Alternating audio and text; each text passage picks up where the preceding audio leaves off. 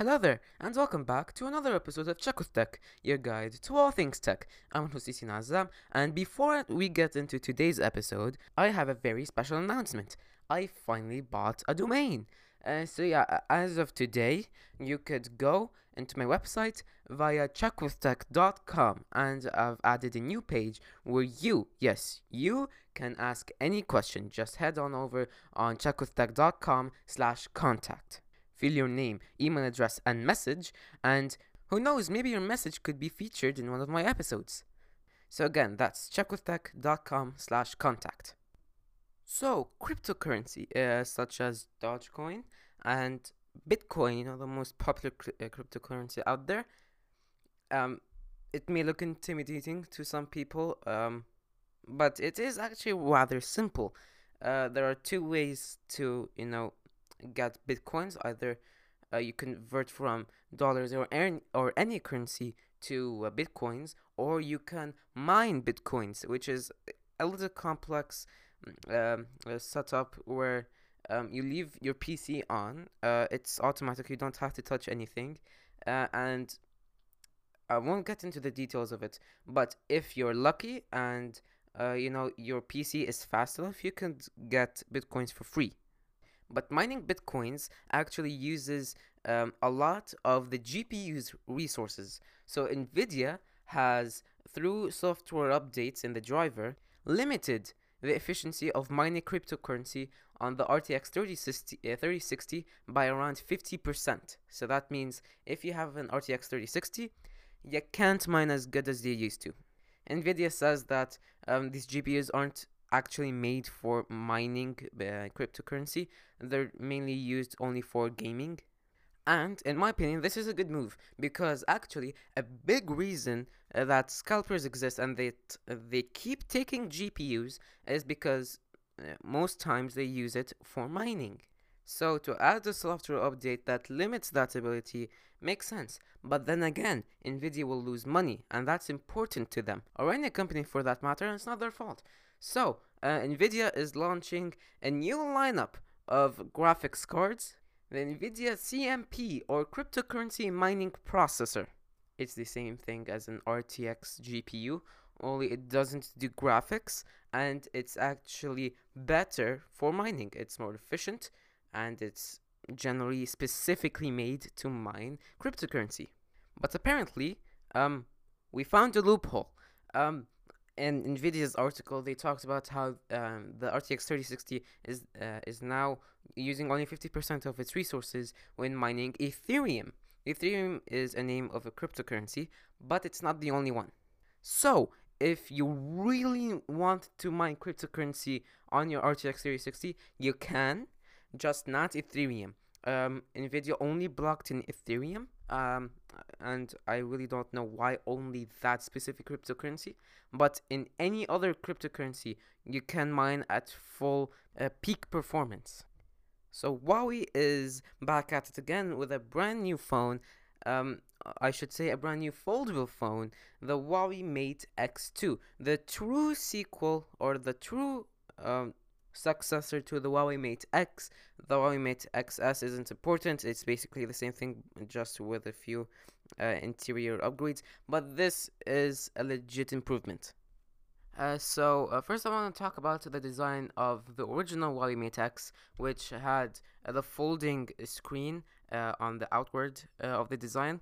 Um, so like when you actually fold um, the phone, you have two uh, screens or like the two halves of the screen being split up. So you can use you can use one side of the screen uh, flip the phone and you can take a selfie uh, with you know the rear cameras. At the time it was a really nice idea. Not the first but at the time easily the best foldable phone with that outward foldable uh, display. But now it seems that the Huawei Mate X2 has actually uh, changed sides and has gone the Galaxy Fold route with uh, the screen folding inward. So you have two screens, the outer one um, and the inner one. Now, just with that idea, I have a few ideas about you know this change. I like both designs, but I feel like the original Huawei Mate X design was smarter. You know, uh, why have two screens that do um, its job. Yeah, it works well. But why have two screens when you can just have one, but you can only use half of it? It was really clever. The Galaxy Fold um, doesn't do that, but uh, at the same time is less risky because uh, the screen folds inward, so it isn't as exposed as you know in the Huawei Mate X. So it seems like Huawei is going more on the durability side than on the design. So let's actually talk about this thing. The inner screen of the phone uh, has an 8-inch display with a resolution of 2480 by 2200 and the outer screen uh, has a 6.45 inch display with a resolution of 2700 by uh, 1160 both displays uh, are OLED displays and have a refresh rate of up to 90 Hz, which isn't as good as uh, the, the Samsung Z Fold 2, but it's still really cool. Anything above 60 is perfect. In the inside of the phone, uh, it has you know the Kirin 9000 chip, which is actually really fast in performance. Uh, a battery size of 4400 mAh battery with a 55 watt uh, charging brick in the box. You have 8 gigs of RAM uh, and um, um, starting at 256 all the way up to 512 gigabytes of storage. There are 4 cameras on the back and one selfie camera. On the back, you have a 50 megapixel uh, main camera, a 16 megapixel ultra wide camera, a 12 megapixel telephoto camera with a 3 times optical zoom, and an 8 megapixel super zoom camera, basically a telephoto camera, uh, with a 10x optical zoom. And on the front of the outer uh, screen you have um, a 16 megapixel selfie camera. And surprisingly um, it still runs on Android, specifically EMUI uh, 11, which is based off of uh, Android 10. But Huawei has confirmed that it will be one of the first phones uh, to be updated to Harmony OS, uh, Huawei's first in-house OS, and that will happen probably in April uh, Huawei has said sometime in April.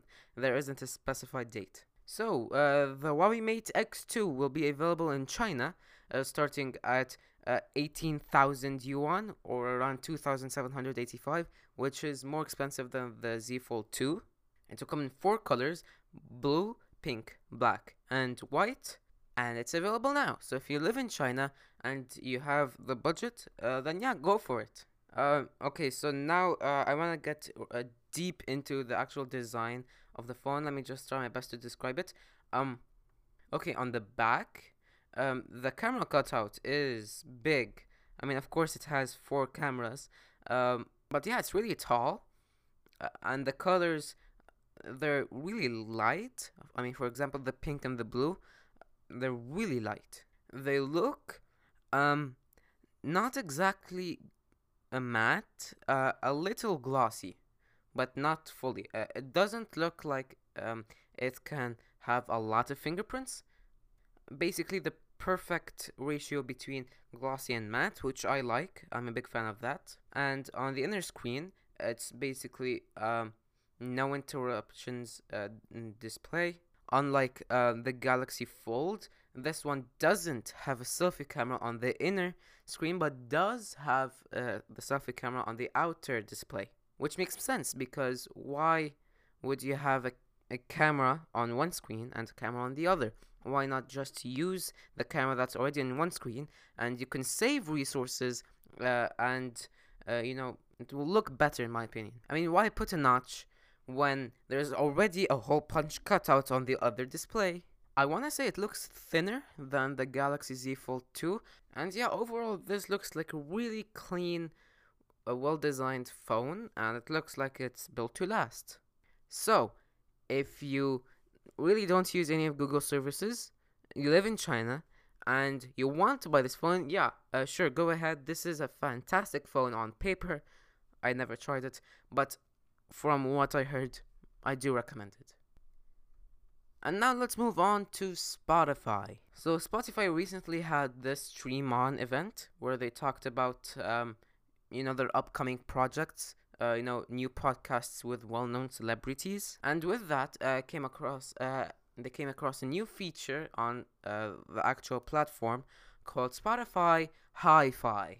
Basically, it's a feature where you can stream music in CD quality with no loss, um, lossless audio format, and there isn't any compression to the audio files, so you can listen to them in their original uh, quality. Basically, you can listen better as long as you know your internet is fast enough to stream you know original quality audio files. And what bothers me a bit is that um, it will actually be an add-on to Spotify Premium. So that means you pay uh, what 10 bucks a month for Spotify Premium. You have to pay more if you want to uh, listen to higher quality music. Uh, Spotify has confirmed that it will be available in uh, select markets um, later this year. That's the only thing we know, and so far it sounds like a really cool feature. Uh, the problem is that it's an add-on to Spotify Premium. If it's going to be like one, maybe two dollars uh, more a month, um, then I would suggest maybe go for it if you really care about you know uh, the audio quality. But if it's anything more uh, than two bucks a month, then I would suggest no. In my opinion, Spotify should have just put it right into Spotify Premium but so far, I think this is a really neat feature, uh, and I think if um, you know your speakers or your headphones or your earbuds are good quality, they have good uh, you know speakers inside of them, uh, then yeah, you will definitely benefit from that. Um, if your internet's fast enough, then yeah, sure. If, it isn't, yeah, expect a lot of loading because usually what Spotify does is that it compresses the audio quality um, so that yes um, it doesn't sound as good, but at least it doesn't load or buffer. In Spotify Hi-Fi, no, it only uses the original high quality uh, audio format. So you have to make sure that, or you could just download the songs. Uh, I mean, you might as well have Spotify Premium if you want to use um, Hi-Fi. So it does make sense if you want to uh, download them and then listen to them offline in the original quality, which does make sense. So yeah, really neat idea. Only wished uh, it came built in uh, right into Spotify Premium, but as long as it's one or two dollars a month extra, then I guess it's fine. And now, ladies and gentlemen, we have moved on to the tiny topics. Zoom's uh, automatic uh, captions will roll out to everyone, including free users, in the fall of this year. HP is acquiring HyperX for $425 million.